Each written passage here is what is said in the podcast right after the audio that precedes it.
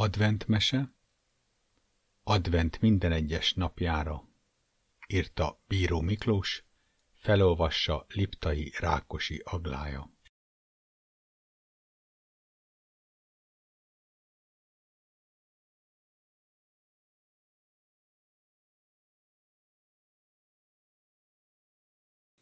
Hatodik fejezet A Mikulás Mikor reggel felkeltek, és gyorsan felöltöztek, már megszokásból szaladtak is a kis angyalkákhoz. De hiába tapogatták, nem találták a nyílást, és mintha nem is cukor, hanem csak valami vattaféle lett volna benne. Mintha valaki direkt kitömte volna, és be is varta volna, hogy ne jussanak a nekik járó meglepetéshez. Hékások! nevetett apu. Rossz helyen tapogatóztok. Én a cipőtök környékén keresgélnék. Ma nincs semmi meglepetés az angyalkában. Görbült lepeti szája széle. Ma Mikulás van, és ma ő hoz ajándékot, mm, vagy birgácsot. Kinek, kinek érdeme szerint, mondta apu mosolyogva. Persze csak annak, akinek tiszta a cipője vagy a csizmája, folytatta anyu. Na, erre a két lurkó még jobban megett, ahogy elindult az elő, előszoba felé. Vajon virgács vagy ajándék? És vajon a cipőjük elég tiszta-e? Anyu szokta mondani, hogy jól verjék le és töröljék le, mielőtt belépnek, és ha kell, kefével takarítsák is meg, de hát ez nem mindig jut eszünkbe. Mikor kértek, a cipőjükben egy-egy nagy piros csomag volt.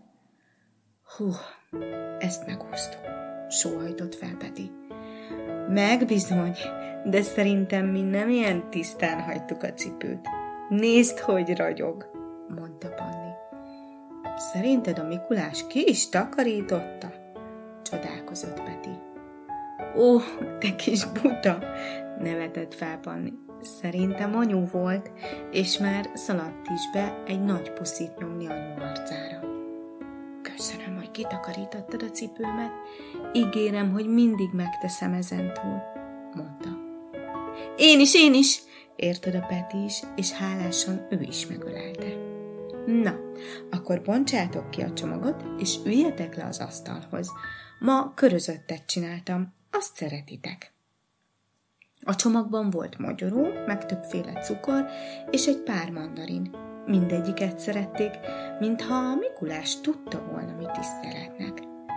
Az otthonban hozzánk a télapó jött mindig, de az nem a cipőbe rakta az ajándékot, hanem kiosztotta, mondta Peti. Télapó, Mikulás majdnem ugyanaz, csak van, ahol így, van, ahol úgy nevezik.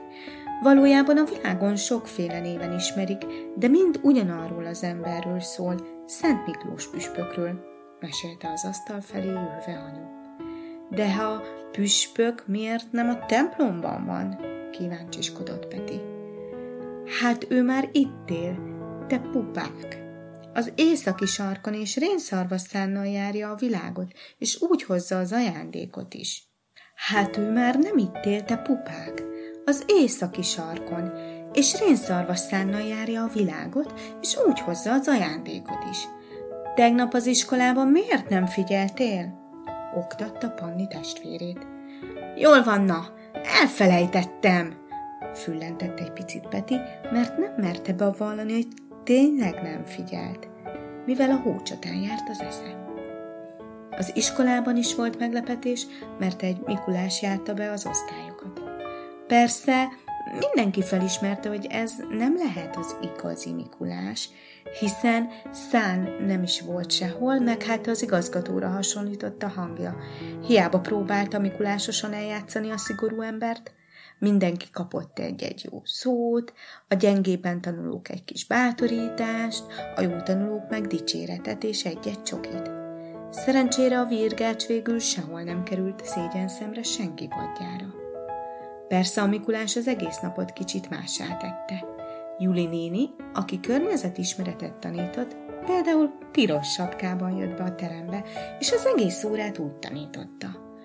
Minden jó válaszért kis piros tarisznyából vagy egy mogyorút, vagy egy diót vett elő, és odaadta a válaszadónak. De sokat is nevettek aznap a gyerekek. Mikor délután hazafelé mentek, a téren egy új, egy új dolog jelent meg, egy nagy szán, előtte rénszarvas figurák, és a szám mellett egy kis faházikó. Rajta a felirat. Mikulás háza. Hát, ez meg mi? Kíváncsiskodott Peti. Nézzük meg! Anyu észkulni fog, aggódott picit Panni, de azért ő is elindult Peti után. A házikóban ott ült egy nagyon aranyos Mikulás. Persze, sejtették, hogy nem lehet az igazi, csak valami segédje, mert hát a rénszarvasok sem voltak igaziak. Amikor meglátta a két lurkót, felnevetett és behívta őket. Ho-ho-ho-ho-ho! Gyertek be! Sietnünk kell haza? mentegetőzött Panni. Most nem kell aggódni, elmondjátok, mi a legnagyobb vágyatok, a manóim meg adnak egy pecsétes papírt, amitől anyukátok és apukátok megnyugszik, mondta mosolyogva. Hát erre már tényleg nem lehetett mit mondani. Bementek mindketten, és a Mikulás megkérdezte, mikor elé léptek. Mit szeretnétek legjobban halljam?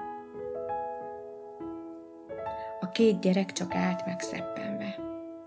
Mi van, ha ő tényleg a Mikulás, és amit kérnek be is teljesül? Játékaik vannak, minden megvan, amire szükségük van.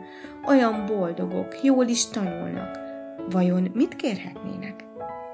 Én azt szeretném, szólalt meg Panni kicsit óvatosan, hogy a, a régi barátainkra, akik az otthonba maradtak, ugyanúgy rátaláljon egy anyu és apu, mint ahogy ránk is ránk talált. Na, ennek a felese tréfa, ezen még a Mikulás is meglepődött. Kezével elkezdte gondterhelten túrni a fehér szakállát, és lassan kezdett hozzá. Nagyon nehezet kérsz, és ö, ezt én nem is tudom, ö, nem is tudom neked megígérni. Tudod, az emberi szív felett nincs hatalmam. Azt mindenkinek magának kell szépre alakítania. Azt hiszem, amit tehetek, hogy figyelek és nézelődöm, és ahol olyan szívet találok, aminek már csak egy pici nógatás kell, hogy árva gyermeket fogadjon be otthonába, hát a fülébe súgom. Jó lesz-e így? kérdezte kicsit remegő hangon. Köszönöm szépen, szerintem jó, mondta Panni.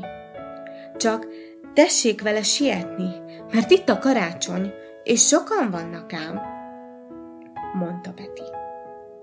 Ekkor egy kis manó perdült erőle, mint egy segítségére sietve Mikulásnak. Nas, kacot! Nem árassátok anyut és aput! Itt az írás, nyújtotta feléjük egy papírtekercsen, és siessetek, ne aggódjanak. No, no, no, alá se írtam még, szólalt meg megint a hangját visszanyerve a Mikulás, és már mártotta is a szépen faragott lúttollat a kalamárisba, és hiába volt abban fekete tinta. Mégis aranybetűkkel írta oda. Mikulás. Peti vette észre, mint ahogy minden ilyen tudományos dolgot egyből észrevesz, és csodálkozva megszólalt. Mégis te vagy az igazi Mikulás. A Mikulás arcán leginkább a szeme körül egy kis huncut vonal jelent meg, és mosolyogva mondta. Vagy igen, vagy nem. Ezt majd a szíved kell, hogy eldöntse. De ez a talány soha nem derült ki. Amikor apu este forgatta az írást, még a fény felé is feltartotta, és csak hömmögött. Kis idő múlva felment a padlásra, és sokáig hallatszott a motoszkálása. Mikor lejött, ő is egy papírt tartott a kezében. Óvatosan kitekerte az ebédlő asztalán, és mindenki csodálkozva nézte. Megkopolt, megsárgult lap volt az, rajta már alig olvasható betűkkel. Gyermekem, egyszer eljön a te időd is, amikor kérésednek megfelelően igazi hős lehetsz. csak lásd, mikor kell azzá válnod. A papír alján pedig ott volt ugyanolyan aranybetűkkel az aláírás. Mikulás. Lefekvéskor anyu meghatódva olvasta a mesét. Zeg Zoltán, Mikulás bácsi csizmája. A hófehér, szikrázó országúton, ami az eget összeköti a földdel, s ami fölött úgy száldosnak a csillagok, mint a falevelek, egy nagyon öreg, jóságos bácsi haladt lefelé. Késő éjjel apu kezében a két papírral elment a térre. Már senki sem volt ott, a kis házikók mind zárva voltak, csak itt-ott pislákolt még egy-két fény.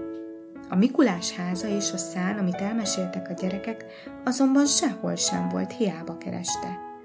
Ahogy ő se találta ott másnap, mikor kicsi gyermekként megkérdezte a Mikulástól, Mikulás bácsi, én lehetek igazi hős?